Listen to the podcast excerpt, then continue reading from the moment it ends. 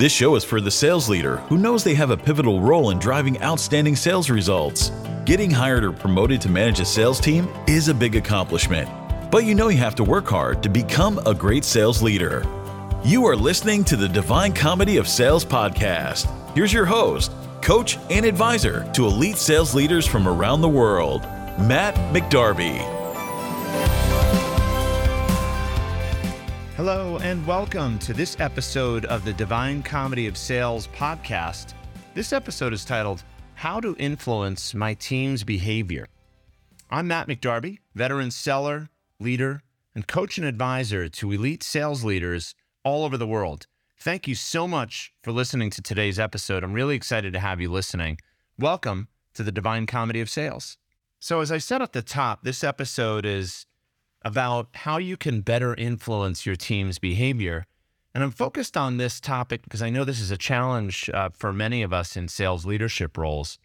And to net it out, great sales leaders know how to overcome the barriers to influence. That's really what separates them from average leaders. There are common barriers to influence, and I want to talk about some of that today. In addition to what those barriers are, I'll talk about some of the behavior that I've observed great influencers directly and offer some examples. So let's dive in. You know, one of the first things that I've noticed about great leaders and how they influence others' behavior is they know how to overcome confirmation bias. Now, confirmation bias is that very human tendency, we all demonstrate it from time to time, to take in new information and judge it based on whether it confirms or conflicts with our own existing beliefs. And specifically, confirmation bias is when we interpret new information in a way that it only confirms what we already believe to be true. So you can see how confirmation bias would be a barrier to one person influencing another, regardless of whether there's a leader-seller role, right? This is human to human. One of the big obstacles to influence is confirmation bias.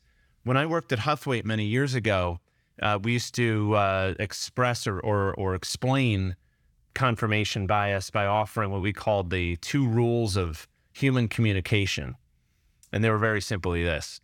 First is people value what they conclude versus what they're told by others.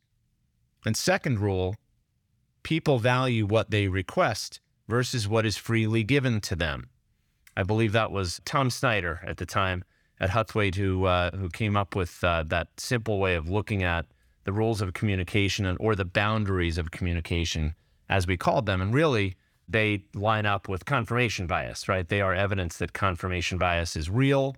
And if you've ever had the task of influencing sellers to change their behavior, like I have so many times before, you've experienced confirmation bias as a barrier to your influence. So how do great leaders overcome confirmation bias? Well, in a few ways. First, they know people don't want to solve problems that they don't acknowledge first. Put another way, they don't want advice that they didn't seek. Similar to those two rules of communication that I mentioned from Huthwaite, the point is that leaders know that in order for people to change, they first have to acknowledge a problem before they want to invest any time or brain power or effort into solving that, that problem, whatever it may be. So uh, that's really the first part of how leaders look at influencing people's behavior. I know that if I have a team of people or an individual sitting in front of me and they are not conscious of a problem that I think we need to solve, I cannot jump in with my solution just yet. They first have to acknowledge the problem. Otherwise, I never get out of the gate with my solution.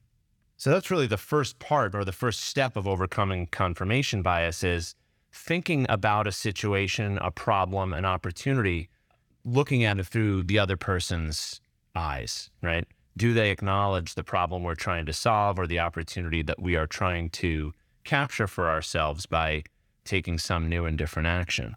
So if we know that people don't want to solve problems or pursue new opportunities or take a different approach until they've acknowledged those things, then we as leaders need to slow down and think about how we might need to help others see things differently. And that's the second step that great leaders take when overcoming confirmation bias, right? Think about your own best days as a leader, as an influencer of others. I would submit you probably had a moment to think about, how will I approach getting this person or this team to see things differently? Good for you. That's what the best leaders do, right? So that's really a key step in the process of overcoming confirmation bias. And finally, I think the other key step here that's required for overcoming confirmation bias is, as they engage with individual sellers on their teams or with their entire teams, as they're having dialogue with their teams, great leaders are listening for invitations. What are invitations in this context? What I mean is, they're listening for those individuals or the whole team to offer up an, you know, evidence that says, okay, we are ready for your instructions now, Miss Leader or Mister Leader. A sign that they are now open to your guidance, to your solution, to your advice. Remember those two boundaries of human communication we said, I mentioned earlier, right, from, from my Huthwaite days. What we're listening for is the people that we lead. We want to hear that they are ready, that they've, con- they've come to a conclusion that supports some take, taking some new action. Uh, they are inviting us to give them information or to help them solve that problem or address that opportunity. That's what we're listening for. And that's what I mean by invitations, right? I'm inviting you now, Miss Leader, to share your solution. I'm inviting you to give me guidance. What does that sound like? Well, it might sound like, can you help me with that, boss, right? Uh, can you give me some ideas on how I can approach this situation? Or how would you appre- approach this, right? So those are just simple examples, general examples of what those invitations sound like. So the point is, right, great leaders know that what they're listening for is those invitations that say, okay, I'm lowering this bias. I am now open to new information from my leader. I'm ready to be influenced, right? They don't say it quite that way, but that's basically the point that they've reached. Now, the time comes when we are influencing others, when we've got to share information, right? It's not just about asking questions and listening for invitations. It's sharing information. Maybe it's a bit of expertise or um, something we've experienced or just something the other person or people would not know. Great leaders use observations and very specific examples as opposed to opinions and feelings when they need to influence others. You know, as a professional salesperson myself, and as somebody who's worked with many, many salespeople over the years, I know that we sellers can explain away almost anything, uh, not only because we're sellers, but because we're human. That's what we do. This kind of goes back to confirmation bias, but if you give me an idea or a bit of feedback or a lesson from your past experience, and my tendency is to not buy it unless you can back it up. Back it up with what? Well, back it up with observations, uh, facts, things that I can't refute. And that's really one of the hallmarks of how great leaders give information in those situations when there is opportunity to influence. So really, just the facts will do. And statements like, here is what I observed. Right, here's some data that supports what I'm saying to you. What do you think? Here's the data. It's right there in front of you. What do you think about the data? Right? So really, that's the key. In those scenarios where great leaders need to share information in support of influencing a member of their team or an entire team, they are going to use specific examples, direct observations, data, and they avoid giving their opinions or offering feelings commentary in those critical moments when they need to give information to complete the process of influencing others. Driving great sales results is hard. Doing it consistently is even harder. There are so many obstacles that can prevent you from becoming the most effective sales leader you can be. Find practical advice you can apply right away by picking up your copy of Matt's book, The Divine Comedy of Sales, at w w w dot divine comedy of sales dot com. A third key way in which great leaders overcome barriers to influence is they're very tuned into receptivity, meaning they know how and exactly when they need to build receptivity to the information that they share with their teams. So here's what I mean. Let's just say you've done the work overcoming confirmation bias. You realize that there's a problem, perhaps it's with an individual member of your team, and you, you've really been thoughtful and deliberate about having a dialogue with that person, and they acknowledge, yep, you're right, I do have to approach this situation differently. You've even offered some specific examples of where things have gone wrong, and and the other person, you know, seems to generally understand and is ready and invites you, right, to help. How can I approach this differently? Can you give me some information or some of your experience? Let's presume all of that has happened. Even with that, there are still situations when we can run into another barrier to influence, which is timing. So when I say that great leaders, great influencers of people know how and when to build receptivity, the how we've sort of talked about, right? We're trying to overcome confirmation bias. We're asking questions. We're listening. We're trying to drive certain conclusions. We're waiting for people to invite us to give them information because that's when they'll be most receptive. But there are times when people are, are less receptive. And one of the common examples that pertains to sales leaders is when we've been out in, out in the field or on a call or some interaction with a client, and we're present to be a co-seller, a participant, not a coach, not an observer, but a participant, a co-seller in a dialogue, for example, with a customer. And we observe something, there's maybe a change in approach that will be required for future meetings with clients. And we believe that the seller experiences it. They know that the call didn't go, wasn't great, didn't have a great outcome, was sort of clunky. And we offer our feedback. Now, you know, may you may know what's coming, right? You offer your feedback in this scenario, and lo and behold, you don't get acceptance and an invitation to share more. You get an explanation. Well, I was going to say that, or I was going to get there, but you you dove in and and and did it for me. Well, that's just an indication that there is a time and a place to give information, especially feedback. And it definitely isn't when you are there to co-sell, to participate in a meeting, to be a an active player versus an observer and coach. Why? Well, well, because confirmation bias, because lack of role clarity, right? There's a bunch of reasons for why the seller in this common example is pushing back.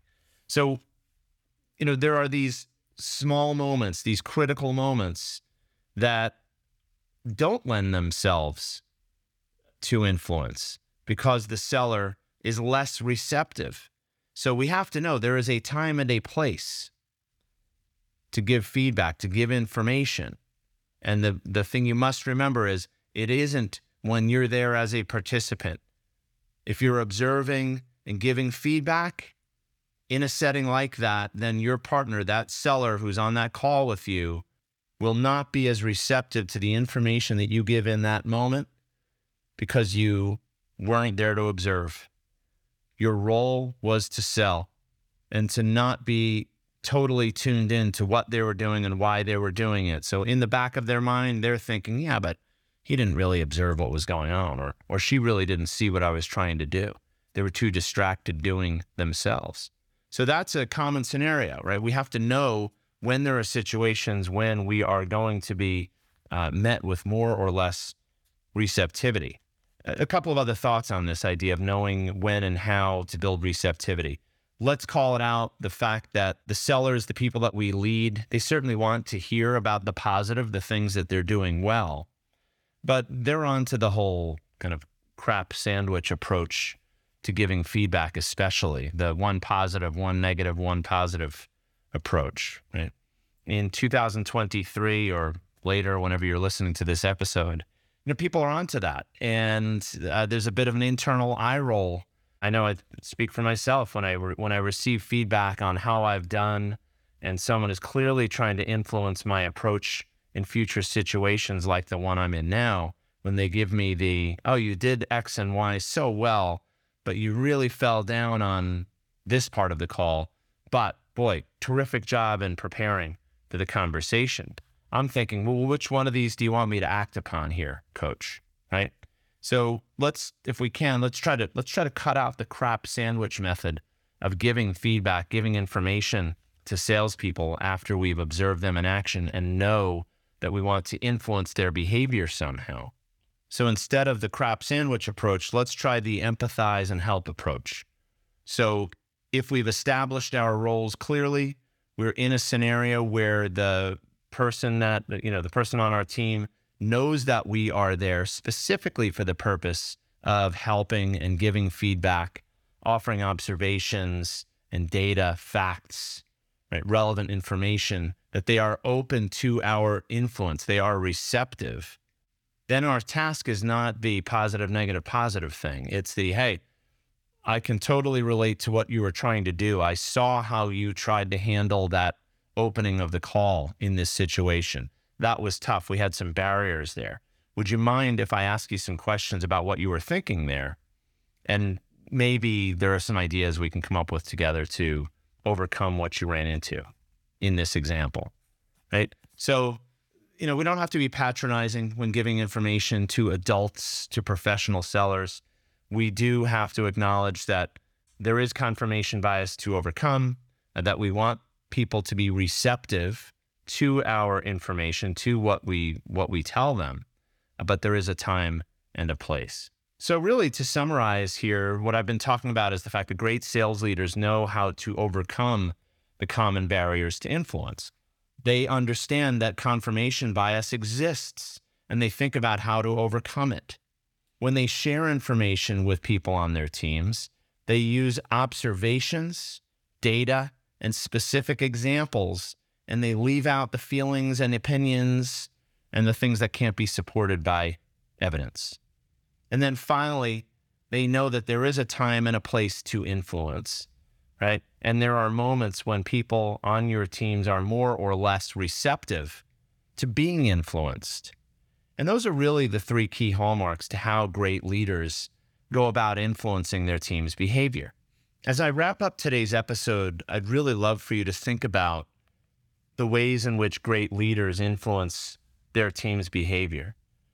Are there steps that you can take to better address or more effectively overcome confirmation bias, which is a huge barrier to influence? What are the things that you can do differently?